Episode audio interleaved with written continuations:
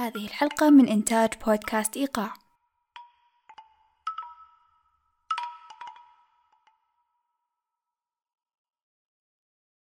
قبل الأحداث الجنونية والتي حصلت مؤخرا في جميع أنحاء العالم، كنت أهوى حضور الدورات المختلفة لاكتساب الخبرة في تخصصي بشكل أكبر، وكنت ولا أزال مهتمة في دورات تحت عناوين أخرى كالتطوير الذاتي والسعي نحو التوافق النفسي والسعادة قدر الإمكان. وأثناء حضوري لإحدى الدورات التي أقيمت في الجامعة تحت عنوان الرهاب الاجتماعي، بدأت شيئا فشيئا أستوعب أنني كنت مصابة بهذا المرض أو الاضطراب بشكل أصح في صغري، وذلك دون وعي. من حسن حظي أنني الآن لا أتذكر إلا الذكريات الجميلة في تلك الفترة من حياتي. هل كانت ذكرياتي مؤلمة لدرجة نقلها للكبت محاولة مني لنسيانها، وأصبحت أتذكر الأيام الجميلة فقط؟ أنا حقا لا أعلم، ولكن حضور تلك الدورة كان بمثابة مثير جعلني أتذكر ما كان يحدث معي في تلك الفترة.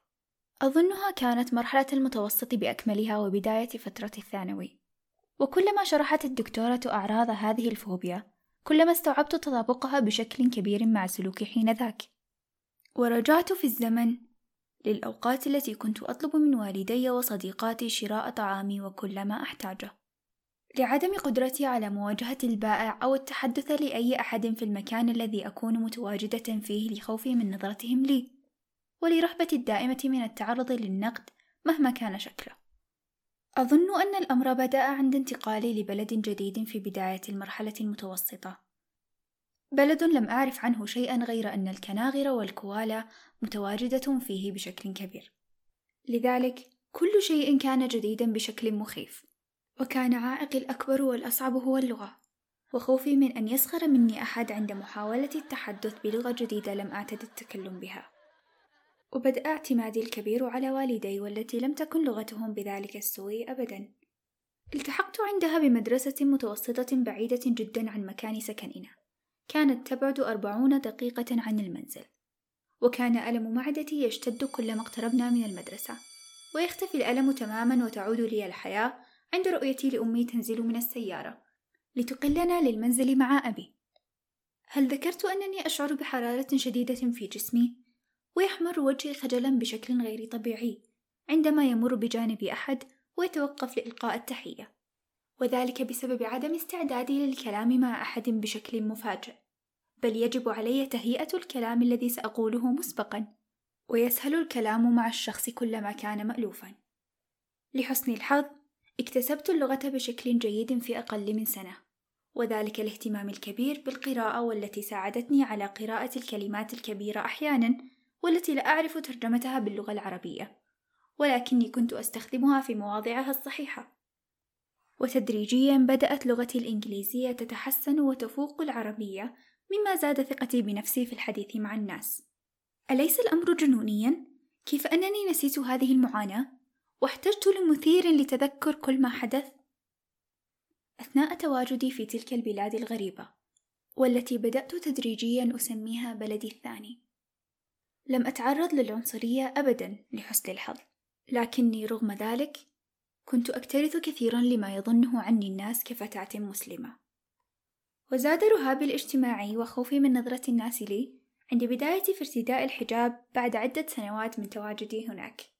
الآن وقد تغلبت على ذلك، أظن أنني كنت غبية لاكتراثي الكبير لما يظنه الناس عني، ولكني أتذكر صعوبة ذلك الشعور، لهذا لا أقسو على نفسي كثيرا. بعيدا عن هذا، لا يتوقف الرهاب عند هذا الحد، بل كان يلازمني دائما. مثلا توتري بشكل ملفت للنظر عند تقديمي لعرض أمام طلاب وطالبات الفصل، مما يجعلني أقول أشياء غبية وسخيفة تلفت النظر لي بشكل أكبر، ويجعلني ذلك أكثر توترا لأعود للمنزل وألوم نفسي على كل دقيقة مرت أثناء العرض. كما أصبح محرجة من التحدث ومواجهة الناس لفترة طويلة بعد فعلي لمثل هذه الأمور المحرجة لنفسي دون قصد. كنت أكترث كثيرا لمظهر الخارجي، وأقضي الكثير والكثير من الوقت عند اختيار ملابسي كل صباح، وأتأخر كل يوم تقريبا بسبب ملابسي ومظهري العام، مما كان يغضب أبي كثيرا لعدم فهمه لمبالغتي الكبيرة أثناء ارتداء الملابس للذهاب للمدرسة، ناهيكم عن ذهابي للحفلات أو مكان عام كالمتجر مثلا، وكأني كنت أعوض غبائي أثناء الحديث بمظهري الجميل، رغم كرهي لجذب انتباه الناس لخوفي من نظراتهم لي، إلا أني كنت أستمتع جدا بتعليقات الإعجاب اليومية لمظهري، وكأنه تعويض لكبرياء المجروح والذي جرحته بنفسي عند ظني أن الناس ينتقدونني بينما لا يهتم أحد بالأساس. وهذا ما يظنه مريض الرهاب الاجتماعي أنه محور الكون، وأن الجميع ينتقده أو يتحدث عنه أثناء وجوده. كما كانت لدي عادة عدم القدرة على الأكل في مكان عام من أبدا، دون أن أغطي وجهي كاملا تقريبا أثناء مضغ الطعام، أو أن أجلس مقابل الجدار أو في الزوايا عند زيارتي للمطاعم، كما أنه من المستحيل أن أذهب لأي مكان دون عائلتي أو صديقاتي، أو أن أذهب وحدي ثم أعود للمنزل لأبكي نتيجة الضغط الذي شعرت به أثناء مشي وحدي أمام الناس. كنت أتجنب بدء الحديث مع الغرباء، والذي كان صعبا بسبب تطفل الكثير من الناس وقتها لسؤالي كثيرا عن سبب شرائي للكعك مثلا، هل هي لعيد ميلادك؟ أم ميلاد صديقتك؟ هل لديك مناسبة؟ أو احتفال تقليدي؟ هل هو احتفال إسلامي؟ هل أقترح عليك بعض الزينة؟ كانت مثل تلك الأسئلة اللطيفة تقودني للجنون، وأحاول تجنبها قدر الإمكان، ولكن أضطر من باب الأدب أن أتمالك نفسي والإجابة عنها ما استطعت. بدأت حقا أسأم من العيش بتلك الطريقة، حيث لم أكن أجلس في الحفلات مع أحد غير صديقتي المفضلة، ولم أطلب طعامي وأشتري ملابسي بنفسي أبدا، وذلك لخوفي من مواجهة البائع كما ذكرت. كان الشخص الوحيد الذي أتحدث معه بأريحية أمينة مكتبة مدرستنا، العجوز الشقراء. كانت لطيفة جدا، ساعدتني على اكتساب اللغة بشكل سريع عند اقتراحها الكتب دائما، وكانت تطلب الكتب التي أحتاجها عند عدم تواجدها في مكتبة المدرسة لتجهزها لي وتعطيني إياها مباشرة دون أن أدون أي من معلوماتي كما يفعل الجميع، وذلك لأنها حفظتها بالفعل. لقد كانت أحد أسباب تغلبي على هذه الفوبيا، كنت أتكلم كثيرا معها وكانت تجعلني أشعر بتحسن لغتي دائما.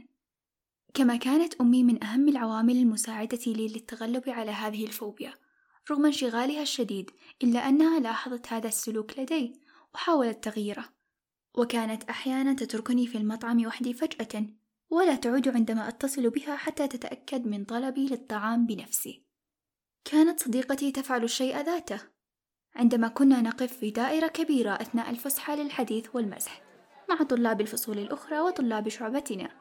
كنت أتشجع لوجودها بجانبي طبعا، ولا أتحدث حتى يوجه الحديث لي مباشرة، وكانت تتركني وحدي فجأة أثناء استغراقي في الحديث، تجنبا منها اعتمادي عليها للإجابة عني. بصراحة كنت أشعر بقليل من خيبة الأمل عندما أنظر لجانبي ولا أجدها ظنا مني أنني حمل ثقيل عليها. لم يكن ذلك السبب طبعا، واستوعبت ذلك لاحقا. لم يكن ذلك الموقف الوحيد، بل اضطررت أحيانا لطلب سيارة أجرة عند عدم قدرة أحد على أن يقلني أو أن أركب الحافلة، مما ساعدني على التعامل مع هذه المواقف المخيفة بالنسبة لي، العادية اليومية بالنسبة للكثيرين.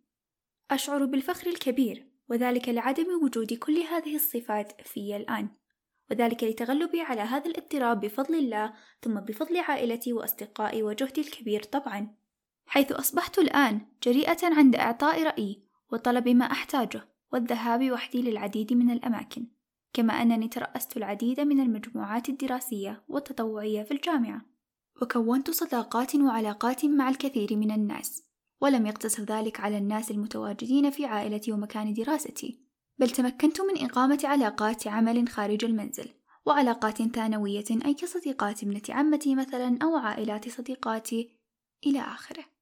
لكل شخص يعاني من هذا الاضطراب، أتمنى منكم أولا الاعتراف بأنه اضطراب وليس حياء كما كنت أظن. تعاملوا مع هذا الاضطراب الآن، لأن التخلص منه يتطلب وقتا كبيرا. لم أستوعب خطره الكبير وأنه اضطراب حتى إلا بعد تغلبي عليه دون وعي بذلك، وبعد حضوري لتلك الدورة. كنت أظن أنني أخجل، وأصبحت الآن جريئة، ولكن الخجل يعتبر شيئا طبيعيا، ولا يمكن خلطه باضطراب يعطل الحياة اليومية. أتمنى منكم الخروج من هذه الدائرة المظلمة بأسرع وقت ممكن بالنسبة لكم. لا تضغطوا على أنفسكم كثيرا، ولكن ابذلوا جهدكم رجاء، فنحن تفوتنا الكثير من ملذات الحياة لاهتمامنا الكبير مثلا بمظهرنا أو طريقة حديثنا، ولا نستمتع باللحظة، اللحظة التي لا يمكن أن تعوض، والتي قد تكون رغم بساطتها غالية جدا. من المؤسف أننا لا نستمتع بها لأسباب تافهة. الحياة أبسط وأسهل من نظرتنا المعقدة لها، أعدكم بذلك. فبمجرد خروجكم من تلك الدائرة السوداء والتي تفسر الأمور بشكل مبالغ، ستدركون ذلك عاجلا أم آجلا، لكن أتمنى أن يكون ذلك عاجلا. لا أود أن تفوتكم لحظات الحياة الجميلة، فهي لا تتكرر.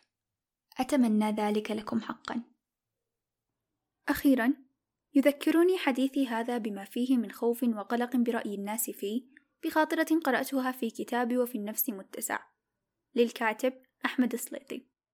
الخاطرة بعنوان الحياة التي تطمح إليها، وتقول: أعلم وتعلم أنك حساس، وأعلم وتعلم أنك من أكبر العلماء المختصين في تحليل الكلمات السيئة التي تسمعها آناء الليل وأطراف النهار، وأعلم وتعلم أن عقلك الباطن مليء بالأسئلة السامة على غرار ماذا يقصد حين قالها، وأعلم وتعلم أنك مصاب باضطراب في قولونك العصبي وأرق سهاد وأشياء كثيرة لا تفهمها.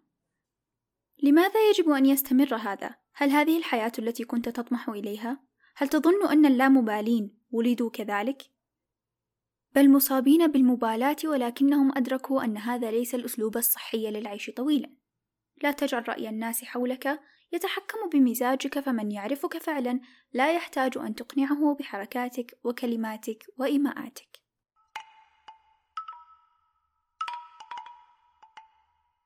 إذا أعجبتكم الحلقة، لا تنسوا الضغط على زر الاشتراك.